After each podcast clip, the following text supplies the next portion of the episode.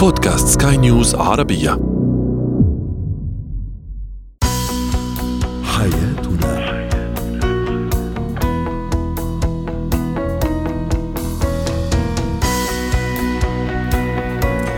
مستمعينا الكرام أهلا بكم معنا إلى حياتنا فضاؤكم اليومي الذي يعنى بشؤون الأسرة وباقي الشؤون الحياتية الأخرى والذي يمكنكم الاستماع اليه عبر منصة سكاي نيوز ارابيا dot com slash podcast وباقي منصات سكاي نيوز العربيه الأخرى.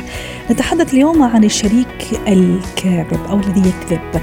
أيضا كيف أتصرف مع طفل الذي يرفض مذاكرة دروسه وأخيرا في فقرة الاتيكات حديثنا اليوم مخصص للرجل اتيكات ارتداء البتلة.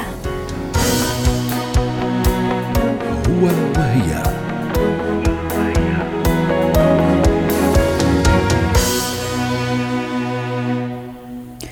ربما من بعض أسوأ أو من أسوأ الصفات الإنسانية هي صفة الكذب خاصة إذا كان الأمر يتعلق بالعلاقة بين الزوجين أو الشريكين. يفتعل الشريك أساليب كثيرة للكذب وأحيانا يبرر كذبه بأشياء ربما قد لا يقتنع بها الشريك الآخر وما إلى ذلك. نتحدث عن الأسباب التي تدفع الشريك للكذب وكيف نتصرف في هذه الحالة.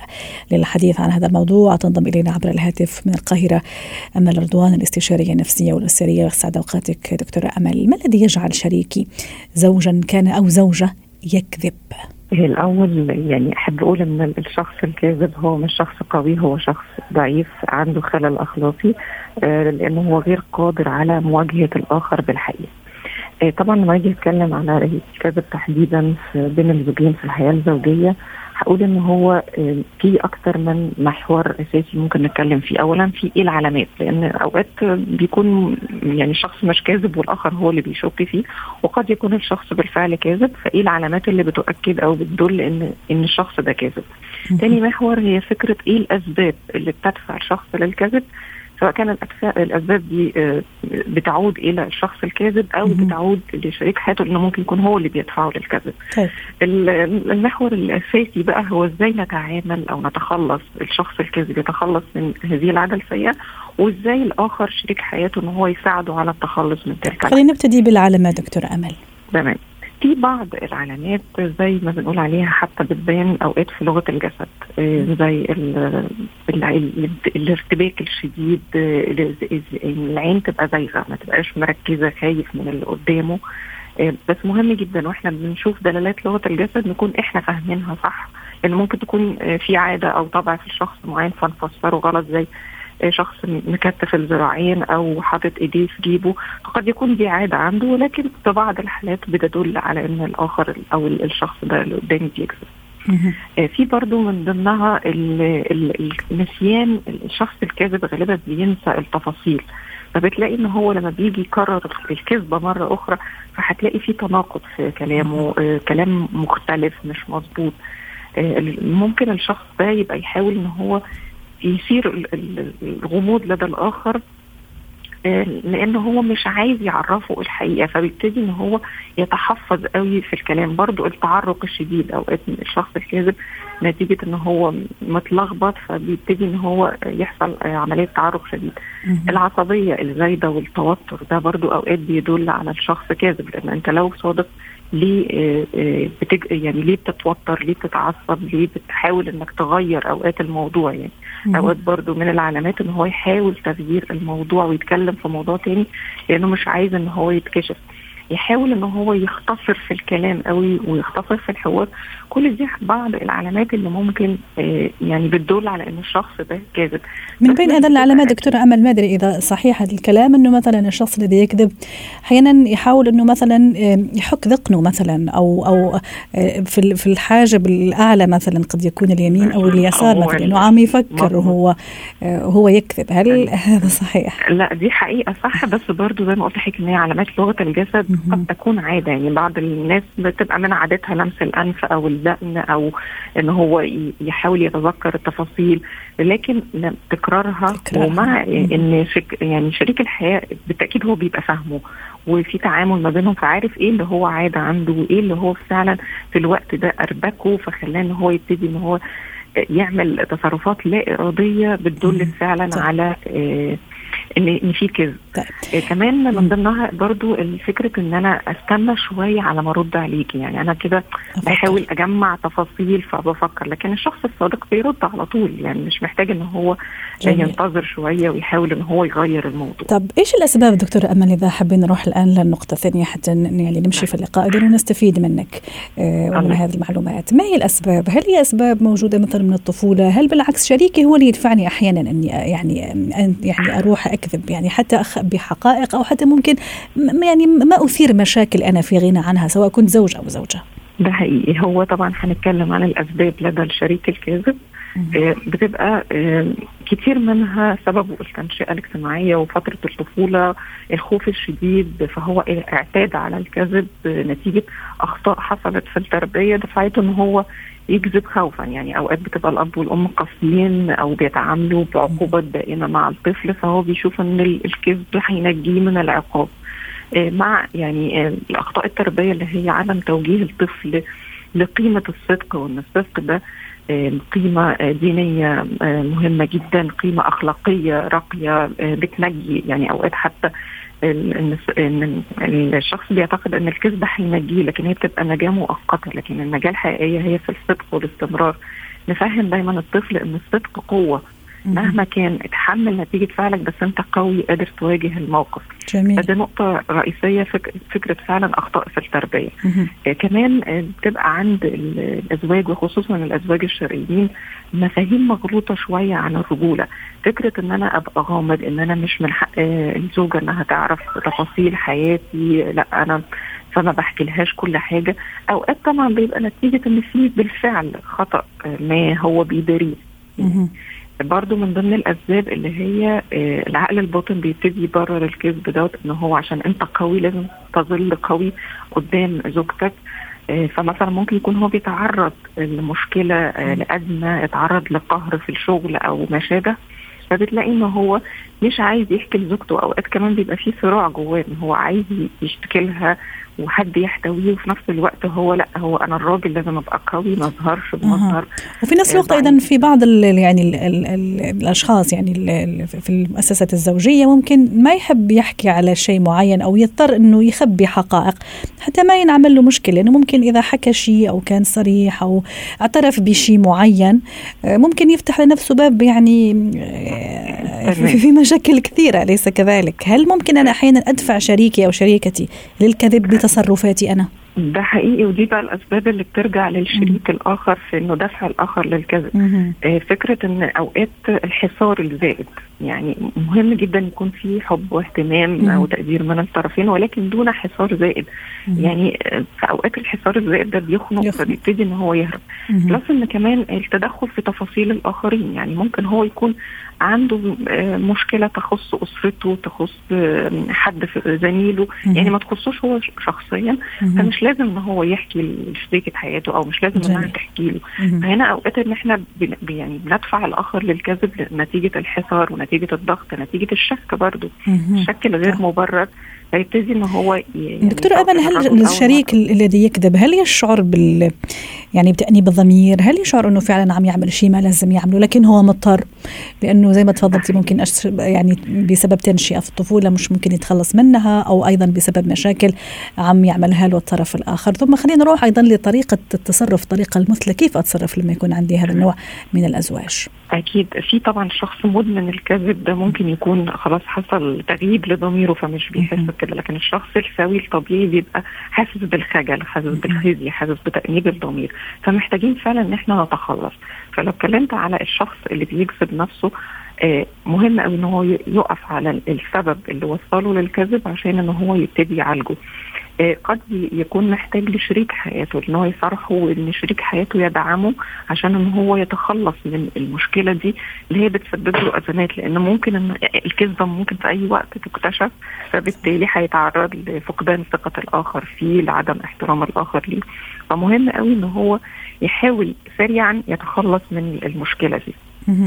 طيب. آه، قد يحتاج لاستشاري نفسي أو أحد الأصدقاء الحكماء أو أحد الأقارب الحكماء فإن هو يحتويه ويحاول إن هو يساعده. ولكن مهم جدا إن هو يكون عنده رغبة في التخلص من المشكلة دي. وأيضا آه، شريكه يدعمه في هذا الموضوع حتى نختم أيضا دكتورة أمل. بالتأكيد مهم جدا وبهدوء وباحتواء وبالتغاضي عن بعض الأخطاء وعن بعض السلبيات. محاولة آه، إن إحنا نسيب له زي ما قلت لحضرتك من شوية إن هو آه، مساحة من الحرية وإن أنا أعبر له وإن أنا أوقات أواجهه وأوقات كمان ممكن أنا ألمح. صحيح. فقد ده يشعره بالخجل يعني بعد كده يتراجع. يعني يتجنب الكذب. آه. نعم شكرا لك دكتورة امل رضوان الاستشارية النفسية والأسرية ضيفتنا من القاهرة.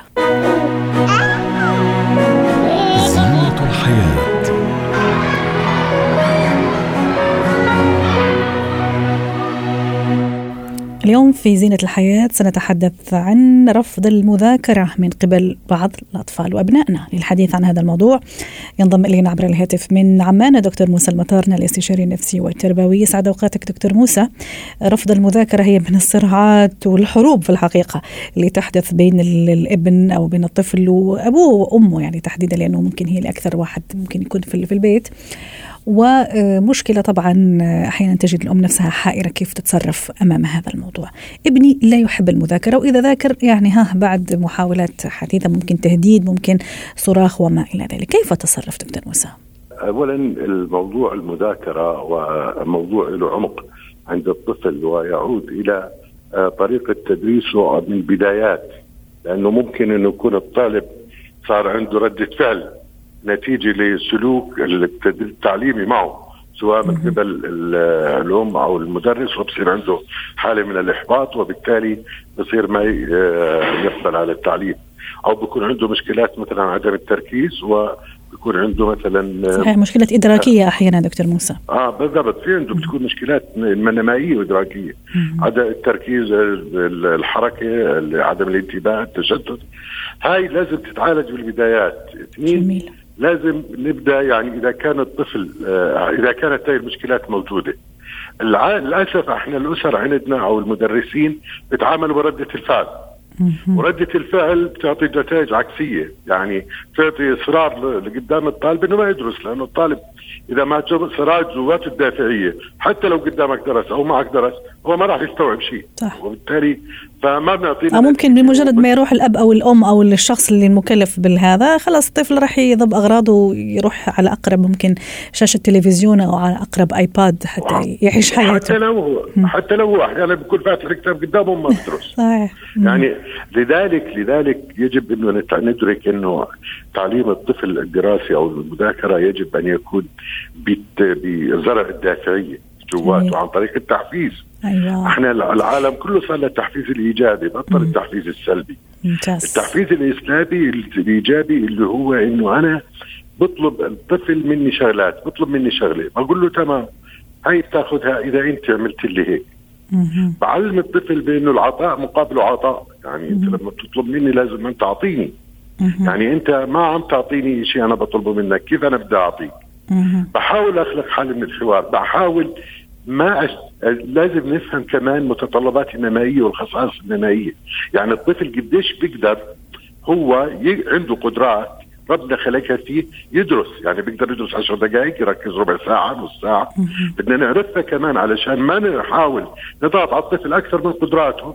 وبالتالي راح يضوج بالتالي خاصة إنه أيضا في دراسات وأكيد أنت أدرى بهالموضوع دكتور موسى إنه طفل أكثر من 15 دقيقة خلص ما يقدر يركز بالضبط. أكثر من هيك خلص وانس إنه حسيت إنه آه، تركيزه يعني ابتدى شوية يتشتت وها بده وأنت بكرامة وانت بكرامة ممكن حمام ممكن مدري إيش نعرف إنه خلص المفروض نعطيه بريك خمس دقائق عشر دقائق يشحن الهمة ويشحن هذا ثم يرجع. بالضبط. تمام.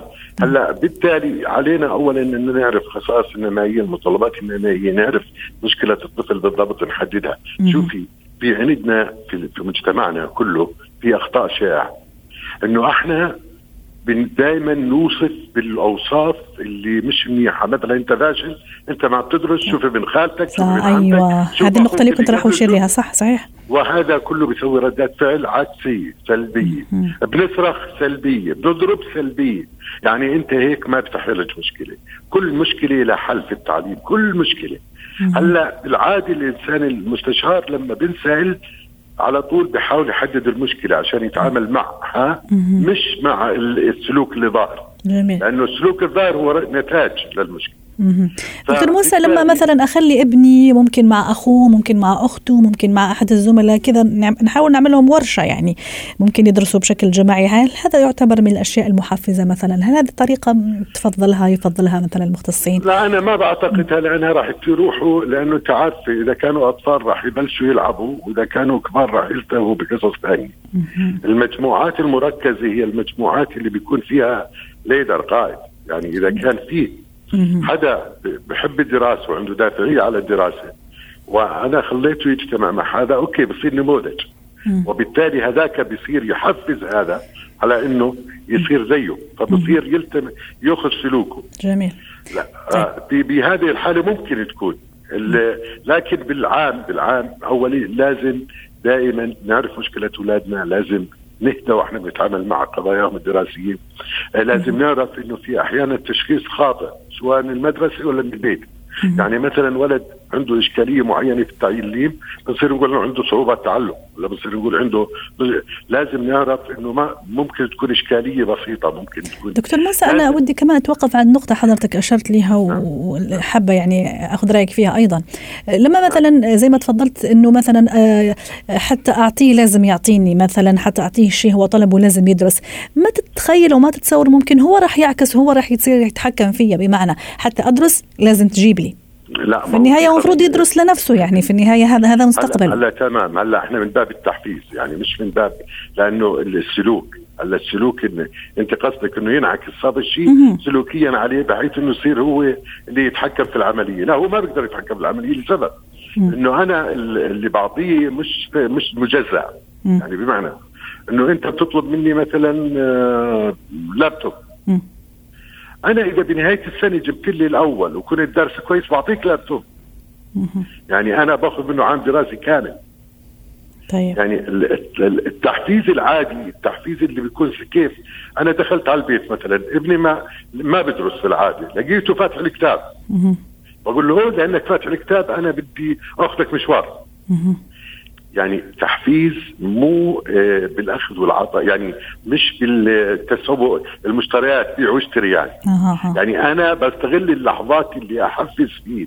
جميل. أنا بستغل الشيء المعين اللي أنا أقدم في ما هو في التحفيز في مهم مش مهم. مم. الوقت والزمن صحيح. واللحظة لازم يكون أنا أعرف إمتى أعطي وإمتى ما أعطي إمتى أحفز وإمتى ما أحفز. في شغلة ثانية هلأ إذا أنا قلبت التعليم التعليم طريقة التعليم لشيء بحبه الطفل.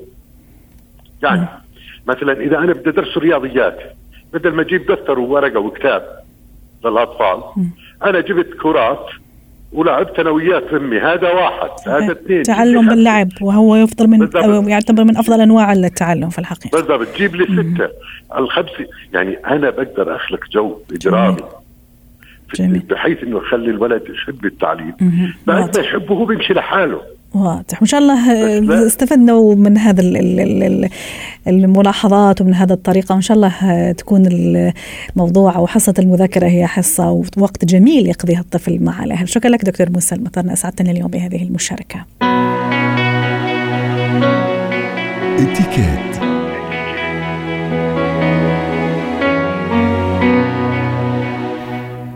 اليوم في اتيكيت الحديث سيكون موجه للرجل. سنتحدث عن اتيكيت ارتداء البدلة الرسمية للحديث عن هذا الموضوع. تنضم إلينا عبر الهاتف بلسم الخليل خبيرة الاتيكيت يسعد أوقاتك أستاذة بلسم. كيف آه، أضمن إطلالة أنيقة وجميلة وعصرية إذا ما حبيت أنا كرجل أرتدي البدلة الرسمية؟ أول شيء بدنا نقول له لعزيزنا الرجل أهم شيء قبل ما نلبس البدلة إنه نتأكد إنه حلاقة الدقن تهذيب الشعر يعني المظهر الخارجي قبل ارتداء البدلة يكون موجود. يعني آه، شكل الحلاقة الفضة الأظافر الريحة الحلوة النظافة العامة من نظافة الفم والأسنان. هيدي من الأشياء الأساسية قبل ما نقول له كيف يلبس صراحة يعني. جميل. بعدين لما نجي ل آه، اجى بده يلبس. بنلاقي إنه في ناس كتير ممكن إنه يلبسوا من اللي عندهم موجود هن عندهم شوية زيادة وزن بيكون صار شكل البدلة عليهم غير مناسب. هيدا بقلل من قيمة الرجل صراحة. يعني دائما بنقول أول قاعدة وأهم قاعدة إنه يجب أن يكون مقاس البدلة يناسب الجسد إن كانت عنا قبل أو إذا نحن رحنا على مكان جديد لحتى نشتريها يعني التأكد من أن مقاس البدلة يناسب الشكل الشخص يعني عند شرائها. وزي ما تفضلتي أنه حتى ممكن تكون موجودة عندنا. جميل. نعم طب في نعم. نقطة تانية لازم نراعيها ست بلسة؟ أكيد أكيد. مم. بدنا نراعي يعني في شغلة بيصير أنه دايما بنقول أنه الست بتساعد الرجل بانتقاء الأشياء يمكن لأن عندها ذوق بس هي يمكن لأن عندها نظرة. النظرة كيف بتقول؟ أنه نحن لما نطلع على الرجل بدنا نشوف لابس بدلة بشكل رسمي عادة القميص يلي داخل البدلة لازم يكون باللون الفاتح والجرافات أو ربطة العنق لازم تكون بلون أغمق. يعني ياما بنشوف إنه لابسين لون كتير فاتح للجرافات أو ربطة العنق ما بتعود تبين. سو دايما القاعدة البدلة غامقة القميص أبيض ربطة العنق ولازم يكون في إكسسوارات والإكسسوارات لها أصول. اصولها إنه تكون مناسبة مع لون البدلة وتكون ألوانها متكاملة يعني الحزام ال shoes الحذاء لازم يكونوا نفس اللون. يعني أكثر شيء دائما أحيانا أيضا ست بلسم؟ والساعة طبعا م. الساعة ما فينا منه fashionable مثل الست إنه تكون ملونة م. بس دايما نحن بنقول إنه الرجل الكلاسيكي آه، حتى لو كان عصري بيكون كلاسيك آه، يعني elegant آه، بطريقة كلاسيكية إنه الساعة بتكون بالجلد أو ال silver بيكون من الأنواع الغامقة أو النوع الراكزي يعني لما نطلع نحس إنه هيدا الرجل راكز so so الحذاء كثير مهم لأنه ياما بتكون بدلة كثير حلوة أو ماركة مهمة وبنطلع بنلاقي الحذاء لونه بوردو بنلاقي الحزام آه، على الخصر السنتورة بنلاقيه لون بني. so بغير من البدلة لو كان حقها كثير غالية. أحيانا أيضا الجوارب أستاذة بلسة ممكن يعني الهيئة تكون حلوة وجميلة لكن سوء اختيار اللون ممكن وحتى الخامة تصور هذه يعني راح هيدا هيدا كنت بدي أوصل للنقطة إنه بدي أقول أهم شيء إنها تكون لونها لون ال shoes يعني إذا الشوز كانت لونها أسود تكون أسود. وأهم شيء غير إنه تكون نوع اللون النوعية. صح. يعني كثير من الأغلاط إنه نلبس الشوارب أو الكلسات مثل ما بنقول بالعامية. النوع تبع الرياضي مع البدلة يمكن لأنه بريحنا إنه كونه قطن أو شيء هيدا بخرب بشكل العام للرجل صراحة من الأول للآخر. جميل. في نقطة نعم. أخرى ولا أنا أقول نقطة مثلا حابة مثلا بالنسبة للجاكيت. نعم. إذا كان نعم. في أزرار مثلا تلاقي جاكيت فيه ثلاث أزرار في جاكيت نعم. هذا شوي القديم تبع أربعة يعني كيف الطريقة مثلا هل تفتح كل الأزرار ولا لا أعطيني نعم. أعطيني الجاكيت هن بالنسبة للبدلات آه، جاكيت في ثنائية أو ثلاثية. إذا كانت ثنائية بدنا نترك الزر الثاني مفتوح. يعني ما بدنا نصعب الأمور لكن الزر الثاني لازم يكون مفتوح حتى يضل الواحد يقدر يتحرك. إذا كانت ثلاثية الأزرار له حق الرجل غلق الزر الأوسط أو العلوي ويترك الثالث مفتوح. مم. يعني هيدا بيعطيه شكل مرتب وبنفس الوقت ما بيبين إنه هو لا مبالي فاتح الجاكيت و...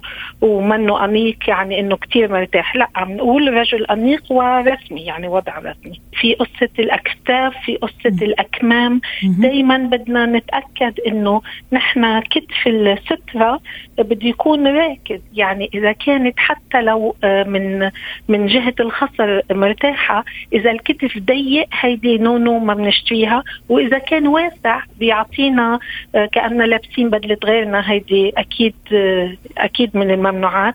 بالنسبة لطول الأكمام كثير مهم إنه طول الأكمام تكون مناسبة. يعني ما تكون طويلة وما تكون قصيرة. يعني عندنا تقريبا نص إنش آه على القميص. يعني بنشوف ناس بنشوف القميص حتى هو واقف بنشوف القميص آه، من البدلة هيدي غلط. وإذا كان واصل لنص الأصابع كمان هيدي من الأغلاط.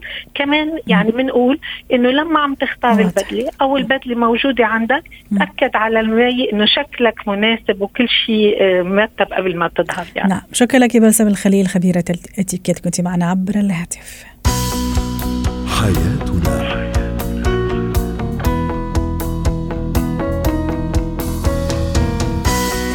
ختام حلقة اليوم من حياتنا. شكرا لكم وإلى اللقاء. حياتنا.